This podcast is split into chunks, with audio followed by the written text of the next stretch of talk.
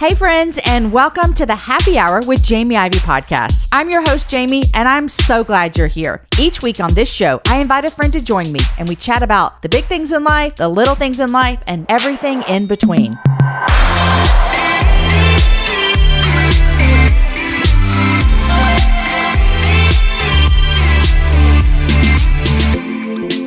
Hey friends, welcome to the Happy Hour with Jamie Ivey podcast.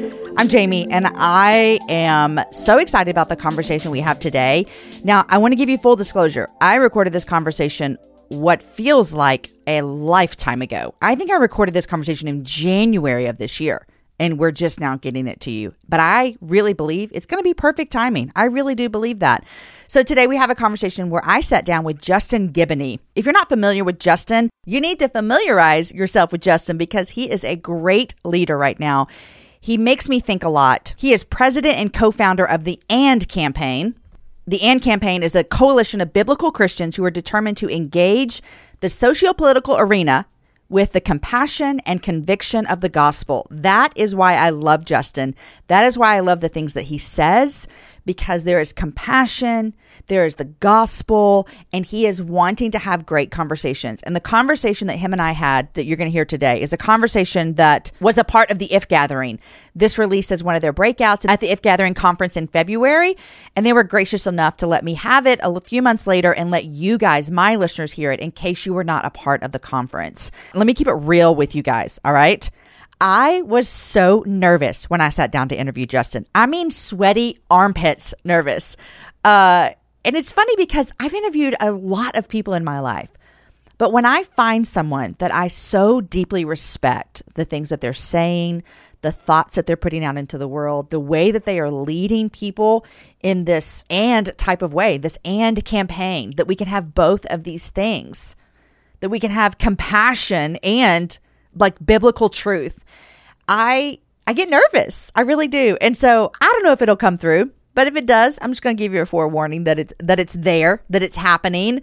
I also want to let you know you are a podcast listener because you're here, and Justin actually has a podcast if you want to check it out. It's called the Church Politics Podcast, and you can find that wherever you listen to podcasts as well. All right, you guys, we are moving towards the end of August. How are you doing? If you are a parent or an auntie or a grandma who's sending kids to school, I bet you're packing lunches in these first couple of weeks. It's funny because I haven't packed my kids' lunches in years. I'm trying to build up people who are self-sufficient. But I had an idea. I was like, I'm going to start packing my kids' lunches this school year. So I'm hopeful that I can do this for a couple months and show them some love that way, at least help them out. But we start football season. My boys have their first game tomorrow night, and football season in the fall is my favorite time of the year. And so I just hope that wherever you are in today, whatever's going on in your life, I hope that you can breathe deep and rest and know that you are deeply, deeply loved by the Father. And He wants good things for you. In the midst of trials and circumstances that feel hard, you are not alone, and He has not left you. I hope wherever you are today that you can lean back and trust that God loves you dearly and is for you and wants good things for you. Friends, you're going to love this conversation. I would love to hear your thoughts about it. Find me on Instagram. I'm at Jamie Ivey, and let me know how much you loved this episode. And we would love it if you would head on over to iTunes, if you would leave us a rating or review. That helps more people find the show. All right, here is my conversation with Justin Giboney of the AND Campaign. I'm so excited to chat with you. Glad to be here, Jamie. Thanks for having me. Okay, so tell everyone, you started the AND Campaign. Tell us what that is and what that brings you to your daily life of what you do. Yeah, so the AND Campaign is a Christian civic organization. What we're trying to do is raise civic literacy, so we do a lot of education. But we're also trying to help Christians engage politics more faithfully. We're trying to help them reframe the issues and see the issues, not necessarily from an ideological or partisan standpoint, but more so from a Christian standpoint. I love the work you guys are doing. It's been impactful to my own life, and I know a lot of friends here at IF, it's been impactful to them as well. So publicly, thank you. Thank you for what you're doing. It's been really helpful. I would love to start this conversation with a little bit of framework. You know, one of the things that we're talking about is how do we have a gospel-centered worldview that changes how we view our ideologies, our politics, all kinds of things. So can you set the stage real quick What would you say a gospel-centered worldview is? Yeah, I think the first thing to understand is nobody has a neutral worldview. The world kind of presents itself sometimes as the neutral worldview, but everybody sees the world through a certain lens, through a certain framework. And so what we're telling Christians is sometimes we think we have kind of a biblical worldview, but it's actually a partisan or ideological worldview. So we're saying we tell Christians to look at the world through the framework of compassion and conviction. Mm. When we look at the gospel, that's what we see Jesus doing. If you go to Ephesians 4, 14 and 15, it says, speak the truth in love. It says that mature Christians, whatever you're going through, speak the truth in love. And we realize that as we engage each other and as we engage society, we should keep truth and love at the forefront of that. And that's kind of what we've been pushing, compassion and conviction, truth and love. That's how we should engage the issues and engage each other. It's so good. Side note here, I never really kind of thought through this whole I have a worldview already established for me conversation until the last couple of years. And the reason I've seen where my lens come from is when I've interacted with people who are different than me, whether that's different ethnicities, age, social demographics, able-bodied, disabled. Like, you have conversations with people who are different, and you're like, oh, we see the world differently, which I think that's an important place for people to start, because you can come to the table thinking, the way I see the world is how everyone sees the world. Exactly. That's a great insight, Jamie. We need each other. Mm-hmm. We all have blind spots. And again, if you go to Ephesians 4, it talks about us working as a body, us being unified and benefiting from each other's gifts. And so when we come from different contexts, our context and the people who taught us may have the best of intentions, but there's still going to be something missing, because God also created other people within other contexts that we need to see reality better and to understand the truth better. It's so good. And I think that's where humility comes in, which I feel like humility is this kind of lost thing right now in conversations about compassion and conviction and even politics and how we see the worldview, because a lot of people are coming in just kind of like, this is how it is. This is how we're going to see things. But a humble heart is someone who comes in and says, hey, let's all learn together. I think that's a missing thing in people's lives right now. Do you agree with that or not? Yeah, I mean, everyone seems to be so strident on their opinions. And we want to, you don't want to compromise the truth, but at the same time, we should understand that we're broken, that we don't see everything, and so we need to be a little more humble as we go into conversations, because there could be things we're missing. I think there are things that we're all missing that other believers and even people outside of the church can sometimes help us see better. Yeah. Okay, let's jump into this conversation real quick. We're talking about how do we have a gospel-centered worldview? So, like, we all have these things that we're bringing to the table, but how do we look at how Jesus lived with compassion and conviction? Yeah.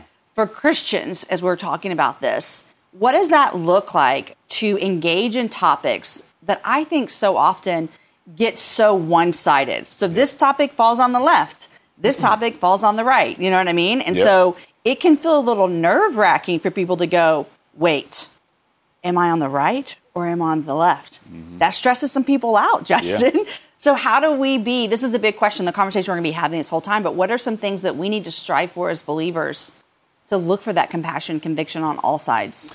Yeah, the first thing we have to do is realize that we live in a world that has kind of separated love and truth, that's separated, justice and moral order. Mm. And so while in the gospel, you see those things being in sync, right? If you're not being loving if you're not truthful. You're not being truthful if there's not a love connected with that. And so once we understand that that's a false dichotomy, that those things actually go together, then we can start to understand how things work. So when we look at issues, I'm an attorney. I can ask you a question that has two wrong answers. And a lot of times for Christians... Ooh, that makes me nervous a little bit. Yeah, but you're asking the questions that's now. That's true, and safe. I'm not an attorney. You're safe. Yeah. But I say that to say the world asks us questions that have two wrong answers. Okay. And so what we have to, and that happened to Jesus sometimes. They would ask him a question. He would reframe the question to get to the right answer. And I think on a lot of the tough issues, while we're trying to decide whether we're supposed to be on the left or the right, we really should be looking, okay, what does doctrine have to say about this? That's the conviction side of it. And what does compassion have to say about that? And when those two things come together, I think you get closer to a more faithful and biblical response. So it sounds like you're saying this takes some work. Yeah, it takes thought. It takes prayer. It takes thought. It takes unity. A lot of those things, but the biggest thing I would say is reading the Bible. Oh, so like just reading the Bible. Yeah, I mean, it's a big part of it. I mean, so many times we just don't know the Bible well enough to see how Jesus did love people without lying to them or agreeing with everything they said. Yeah. Too often today we say, well, I want to be loving, then that means I need to throw all my convictions out, that I have to agree. You know, if a friend comes with me and they're struggling with identity or things like that, I have to just go along with it. And I think if you look at Jesus, it says, no, you do have to love them. You do have to, you should listen, because listening is something that's very compassionate, but you still have your convictions. And sometimes you can mislead people by just going along with any, you know, anything that they propose. Sometimes they need to know the truth. Yeah. It makes me think there was a couple season in our history in the past couple of years where I personally thought that Christians were being just kind of lazy with not reading their Bible, not actually thinking about things. And I remember I was interviewing Eugene Cho one time, and he said, people ask him, are you a Republican or Democrat? And he says, on what issue? Right. And I remember when he said that, I thought, that is the way of a follower of Jesus, is that we're not going to put our stake down on either side, because it's almost like two wrong answers, like you just said. You guys, in January of 2024, I made a commitment to myself. I wanted to get stronger, which meant I needed to get in the gym, which means I needed to move my body in different ways. You guys know I love to walk. Well, it's spring, and spring is the best time for us to start a new workout routine. It's our yearly collective warm-up, and Peloton is here for everyone's yearly warm-up. This is the best time to get into a good rhythm, to tap into your power, and build towards your summer you. I love my Peloton. It accommodates to my schedule with a variety of class links to choose from. I can choose a 30-minute class. I can choose a 45-minute class. If you only have 5 minutes, there's literally a class to get you moving your body in 5 minutes. Peloton has a range of class types fit for every goal and every mood. There are classes if you want to hear country music, if you want to hear rock, if you want to go back to the 80s.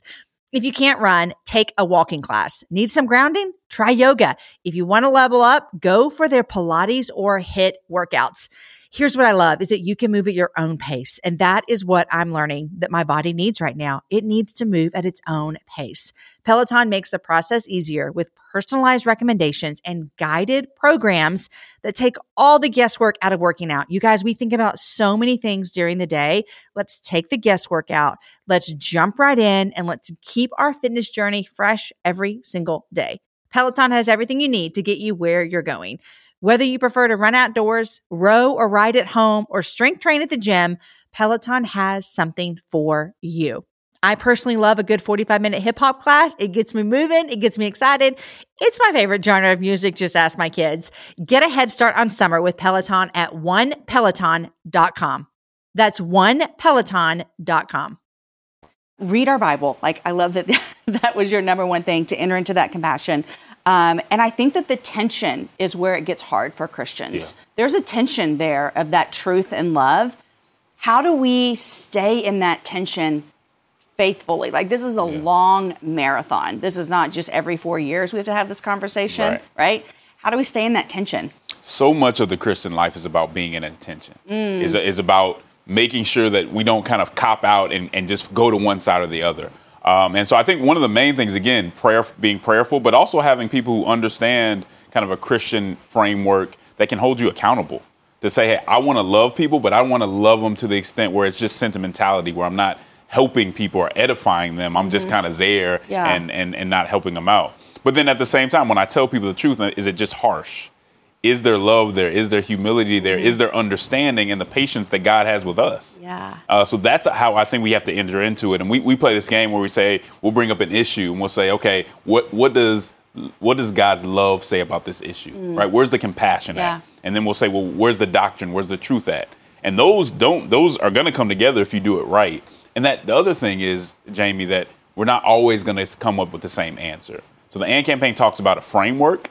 That means that Christians can actually disagree on some things, right? We're not always going to come to the same conclusion, and that's okay. But there is a framework and some boundaries where we should be somewhere in the same vicinity, even if we don't always agree. You know, that's interesting, because I think a lot of people think as Christians, we should all come up with the same answer.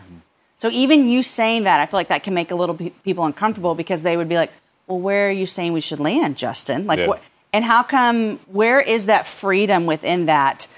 It's in the middle, isn't it? Yeah. It's in the middle of the sides. Sometimes it is, sometimes not. So let's take an issue. Let's take, you know, we should care about the poor. Yes. Right? And I think when we go over our policies and we support policies, the poor shouldn't just be the last people that we think about. Right. But we may take different routes towards helping the poor. That's good. And so I always say that, you know, kind of while we're saying don't always be progressive, don't always be conservative ideologically, that doesn't mean be in the middle, right? That just means think through it for yourself. And you may be to one side or the other, but you're thinking through it and not outsourcing your opinion to folk in a group in a certain party or a certain ideological tribe. I love that. And you can take that with all of the issues and look that. What are some ways that you think people can kind of have this little measure of, am I walking in truth and love? Am I walking with compassion and conviction? Because I think, like we said, this is probably a lot of the desires of our heart of people who are watching right now.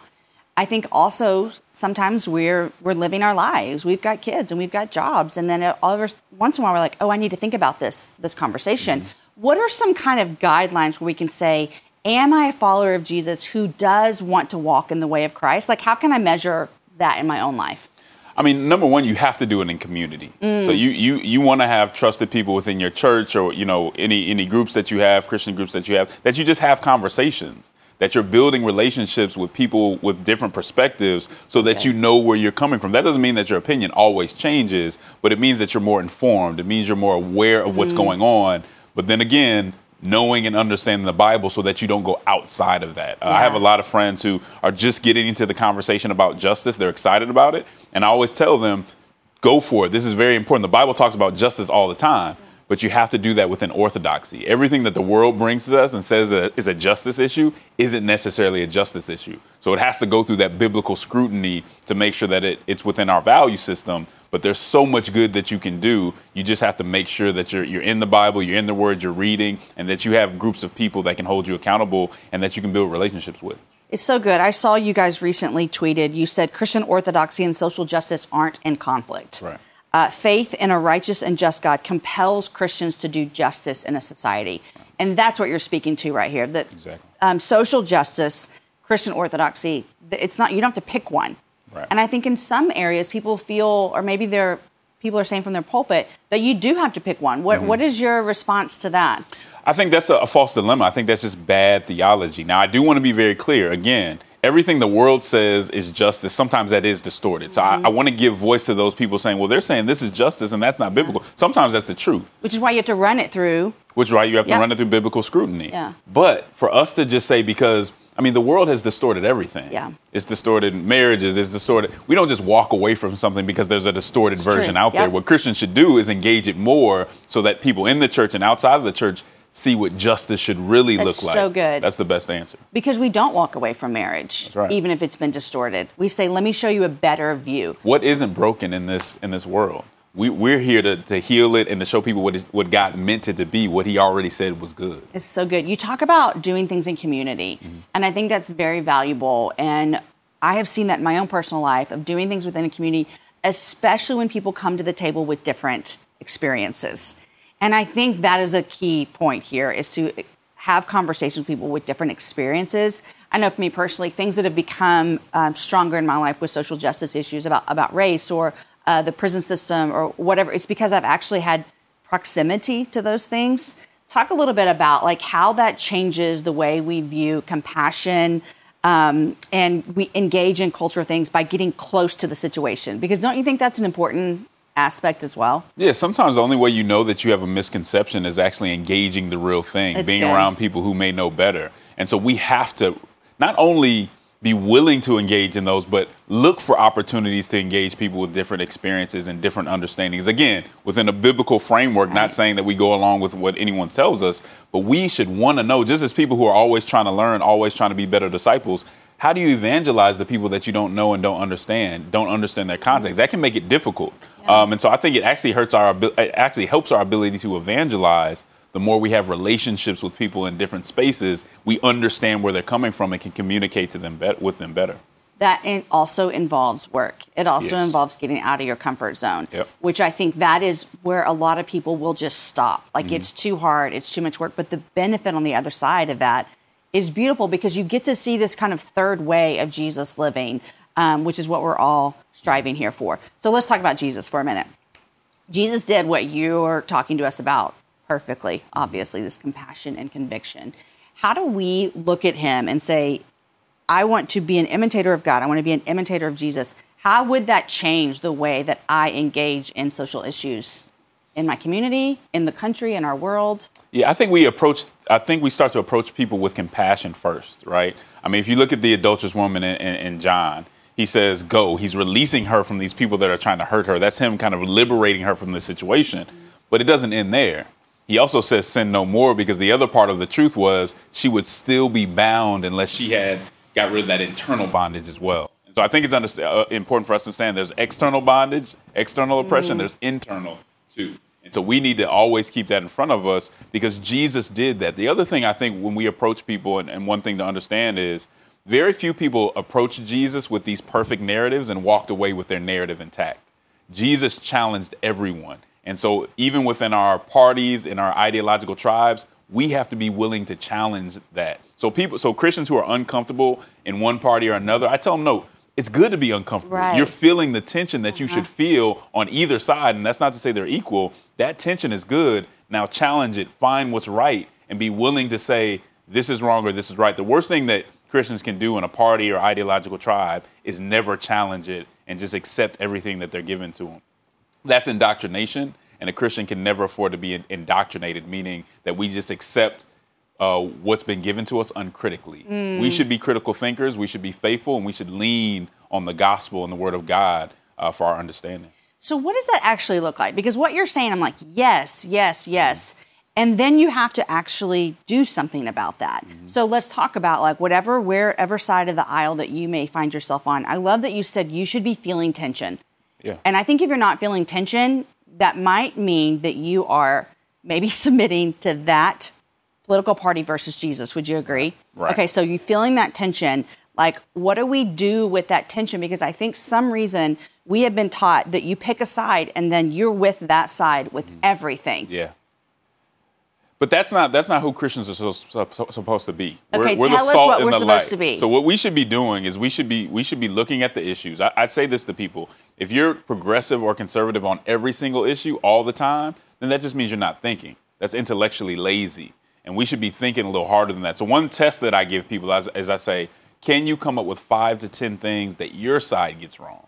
Not the other side. We're great at identifying what the other side gets wrong. Can you come up with 5 to 10 things that your side gets wrong? And if you can't do that, again, I would say that you might be indoctrinated because neither party, neither ideological tribe has just taken the Bible and applied it perfectly to their politics. Mm-hmm. I've been in politics for over a decade. There's so much, so many issues that we don't see, so many interests that you don't know are going on, a lot of dirty money. There's a lot of dirty things going on behind. None of the parties are clean enough for Christians to just go along with whatever they say. We need to be willing to challenge them because we can't make politics better. We can't make the party better if we're just going along for the ride and just kind of being. I heard it said by David French before that we're just being the attorney for the party rather than like a judge, right? So we're arguing for them no matter what they say, instead of being an impartial judge and saying, no, this is what it's supposed to look like. You're more of the referee than just on one team or the other, trying to find truth and trying to find justice. Okay, but here's the thing, Justin.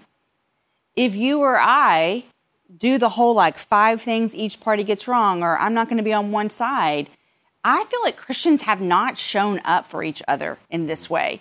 And what then happens is Christians then look at another Christian and say, oh, we don't see eye to eye on this, then are you even following Jesus? Right. How do we be the church of Jesus who can work together on issues? Because you said on both sides, there is this kind of middle ground and there's a framework. I think that we've done an injustice to each other by holding people accountable to if you're not all the way here, all the way there. So what does it look like in community to value where people end up landing?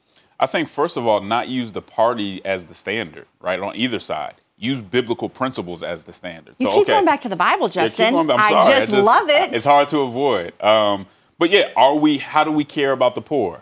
How are we treating immigrants? How are we caring about the unborn? So, for instance, someone like me who has voted Democrat most of my life, I need to be able to talk about the sanctity of life.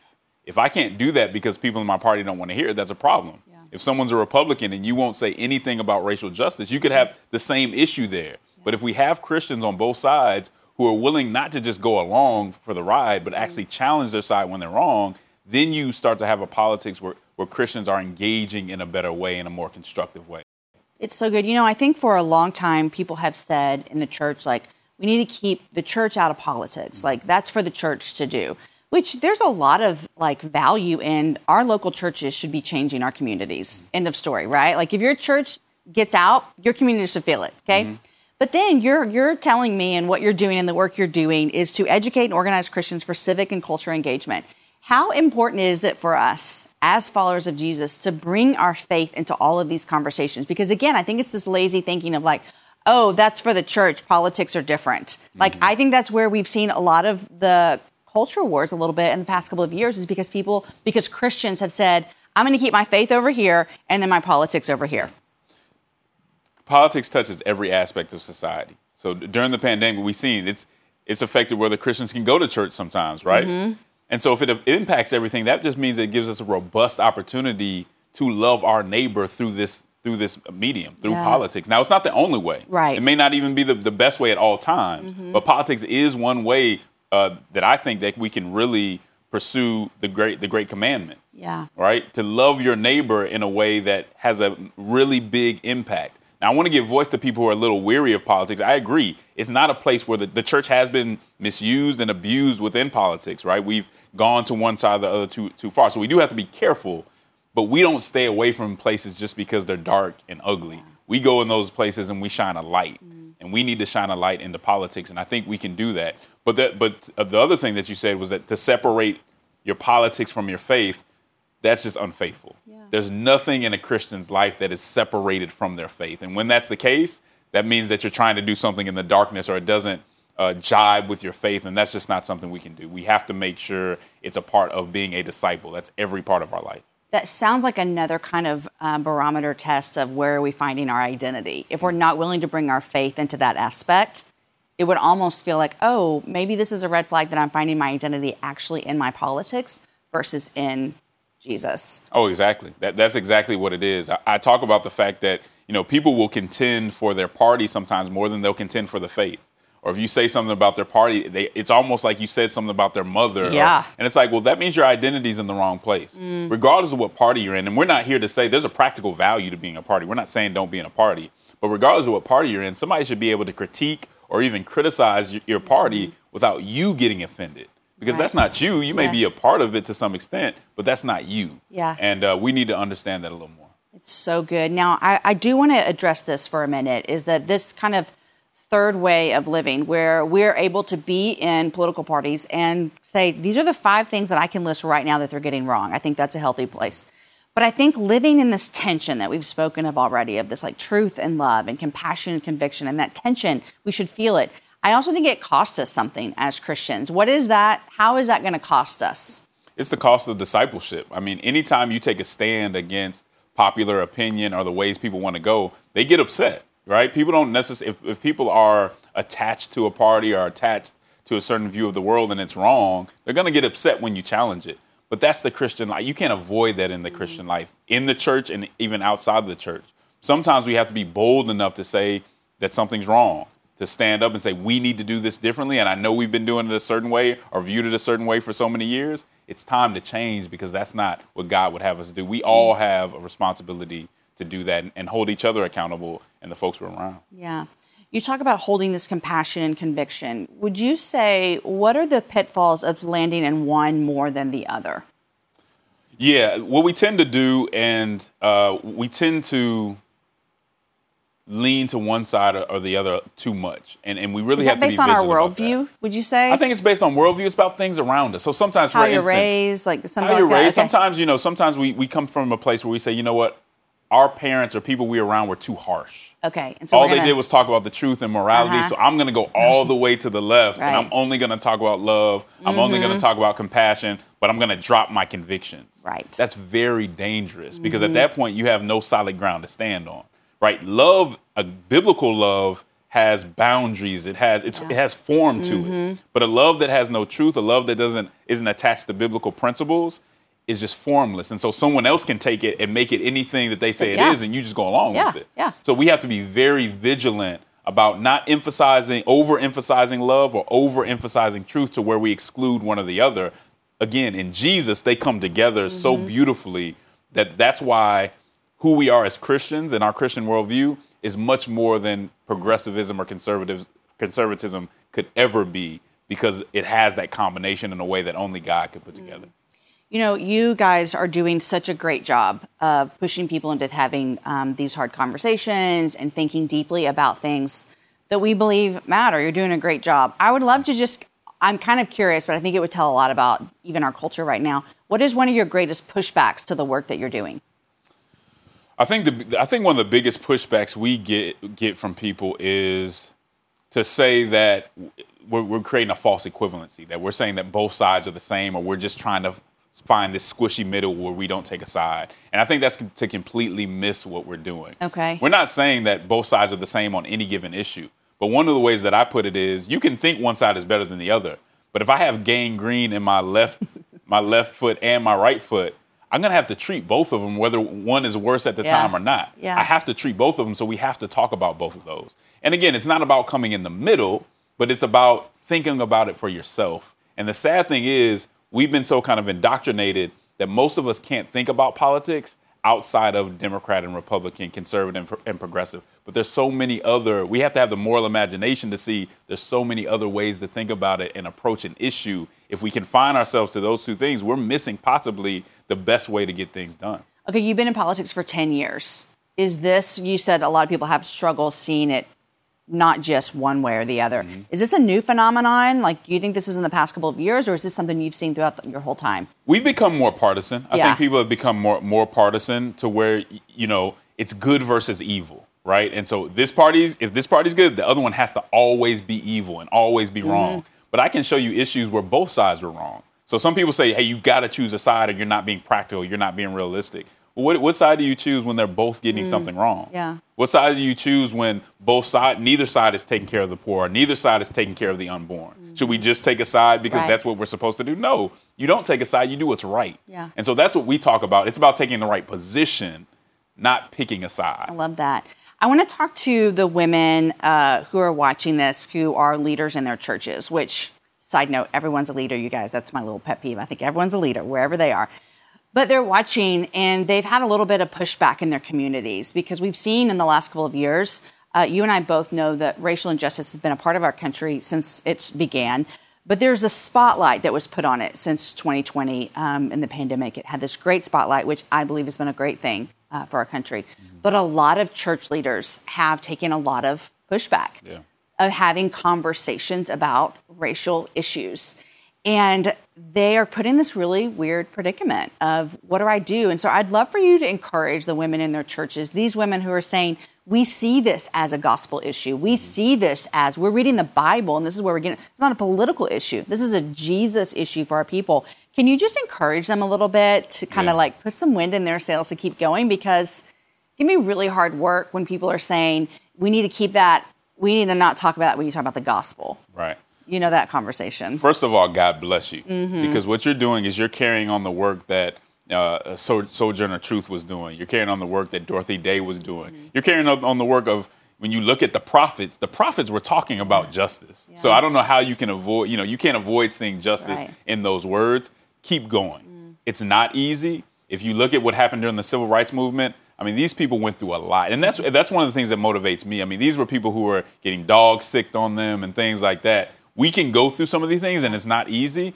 but there is precedent for it. Yeah. Christians have been doing it for a long time, whether it's abolitionist or whatever. Mm-hmm. You're doing the right thing. You're not the first to show up and have these hard conversations. Keep it biblical, right? Don't just be willing to stand up to the church, be willing to stand up to secular society who may get just as wrong too, but keep going, because you're doing the work that you're here to do, and eventually people will see it. But you're being faithful, and that's the most you can ask for, whether other people see it right now or not. Mm-hmm. It takes time, and be patient with people, because you didn't always get it either. Yeah. So keep in mind that some people's just going to take them some time. Yeah, I do love that you pointed out that, I mean, the prophets were speaking about this, and God was telling the people in the Old Testament, like, here's why you're being punished, because you're not looking after the least of these. Yeah. And so it is this biblical precedent that we can stand on and believe in and say, this is just a 2020 cultural thing that we're trying to all of a sudden talk about social justice issues. This is like, God's been dealing with his people with this since the beginning of time. I mean, if you look in Isaiah, I think it's Isaiah 59, God looks down, Isaiah says, and he's upset because nobody's doing justice. Mm-hmm. Nobody's caring about righteousness. And what you see in that scripture is God had an expectation that his people would do it. And so he says, I can't believe y'all aren't doing it. And since you're not doing it, I'm going to do it myself. But it tells us that there's an expectation that Christians wouldn't be able to live amongst immorality or injustice and just be okay. Yeah. That God would see us, if we did that, as being unfaithful. Yeah. And so we're supposed to engage. We're supposed to disrupt something that's not right. Yeah. You know, God says that people will know that we're his followers by the way we love each other. And I think that we've seen in the last couple of years a lot of unloving towards each other. And I mean Christians to Christians. Yeah. You know, God's like, people don't know you're my followers by the way you treat your family, your people. And so I have two questions for you about that. Number one is, how have you seen us doing poorly? Like, what is your general overlook of how are Christians walking out with loving each other? And then I would love for you to tell me, how are we just really kind of doing this well right now? Yeah.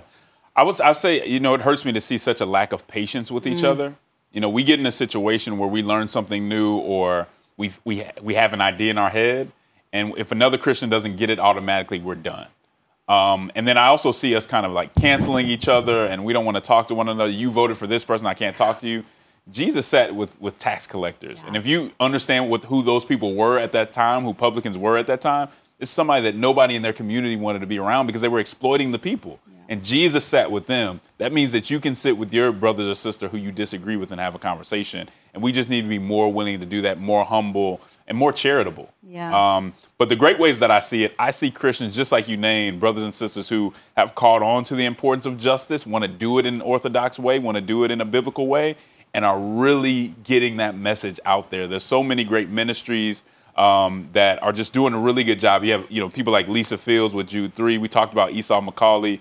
That's what really encourages me. People who are writing books, people who are having Bible studies, people who are just reaching out to others to say, no, God loves the truth. God loves justice. And all this stuff comes together. So God is raising up some awesome disciples and they're really having an impact.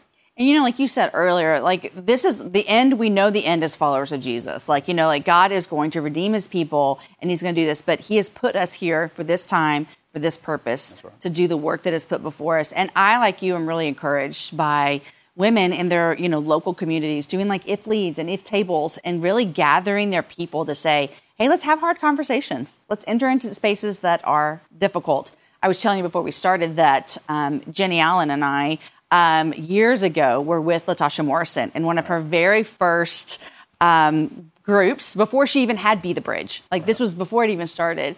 And those conversations were challenging for me as a woman, as a white evangelical woman who grew up in the South, grew up Southern Baptist.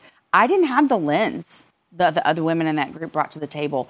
And my life was changed because of that interaction. And I think that's, too, something that is, like we've said earlier in this conversation, that it takes work to get out and find people who are different than you. I want to ask you this as we move here. This gospel-centered worldview that we've talked about, this seeing things through the lens of Christian orthodoxy, this idea of holding the scriptures to be true, that whatever social justice issue, we have to be able to stand on the truth, right? Amen, yeah. This is going to make us have to lay down some things.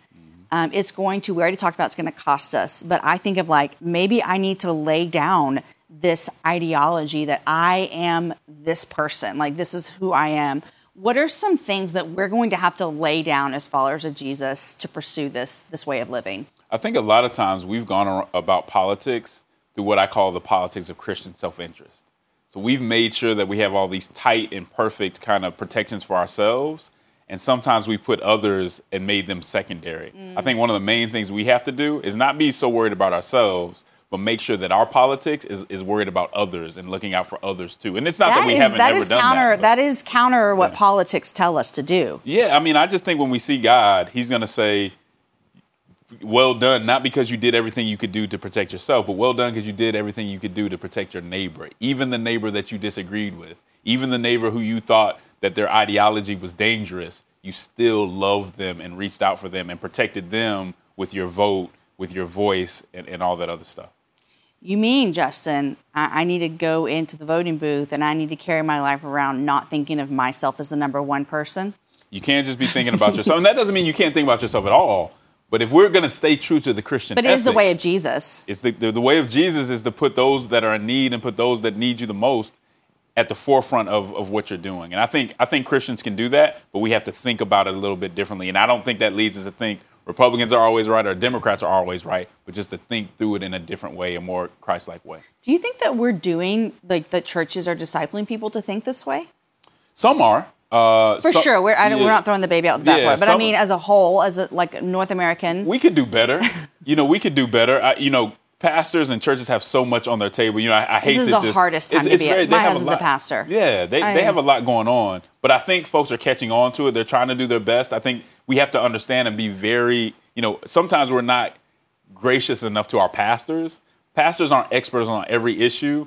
So, sometimes they may explain it not the perfect way that you want them to explain it. Let's be gracious with them, too. And sometimes pastors can be helped by some of the people who do kind of focus on these issues a little more, and that can help them articulate in ways that help us engage better. Maybe I should word it like this. I feel like right now, the thing that pastors and churches and leaders are up against is that the people in their churches are not being discipled by them as much, and that's not their fault. It's because we have 24/7 media coverage. Yeah. And so we're being discipled by whatever news channel we subscribe to, whoever we follow on Twitter, whatever podcast we're listening to. We're taking in information 24/7. So people are being discipled. Yeah, for sure. I didn't take you saying that. I know. I just want to make sure. I love the pastors. I'm a local church girl. I know you do. And so I think that's something that we have to think about, too, for our own self. It's like, man, what am I discipled by? Like, what am I taking in? Because that whole, like, lay down your life and think about others, that's not a lot of the rhetoric that anyone is saying. Right. You have to be, and this is such a good point, you have to be very careful with what you're taking in. Yeah. I tell people, and this is Justice talking, turn off cable news. It's there for you to just keep watching. It's not helpful. And it disciples a lot of people. And then even in your social media feed, make sure you're getting different perspectives. It's so easy just to go along with the information bias and follow people who just say what you wanted to already hear. Again, like we've been talking about, sometimes you need to listen to people who are challenging you. Yeah. So that's one thing that I try to do is make sure that I have differing voices that I'm listening to. I'm reading different from different places, and folks who are intellectually honest, not folks who are just beating up on other people. If somebody's always beating up on the other side, you probably should listen to them less. Thank you. Justin, say it a little louder for the people in the back. If you're listening to someone that's always beating up people, that is not helpful. No. That is not what we're doing here. Certainly not Christ-like. Thank you. This conversation is so important, and I'm so grateful for the work that you're doing and AND Campaign's doing. People are they're yearning for this conversation, and I think that is a good thing. And If Gathering has done such a great job of fostering this conversation over the last couple of years, and so extremely grateful for what you're doing. And thank you so much for your words today of pointing us to the way of Jesus and standing on the truth no matter what. Thank you so much. Thanks for having me. Thank you so much for listening to the Happy Hour with Jamie Ivey podcast. We are truly grateful for every single story that we get to share with you, every encouragement we get to give you, and every opportunity we get to point all of us to Jesus. If you're loving this show, we would really appreciate it if you would leave us a rating and or a review wherever you listen to podcasts. Also, tell your friends. That is the number one way that people find out about our show. It's because you tell them.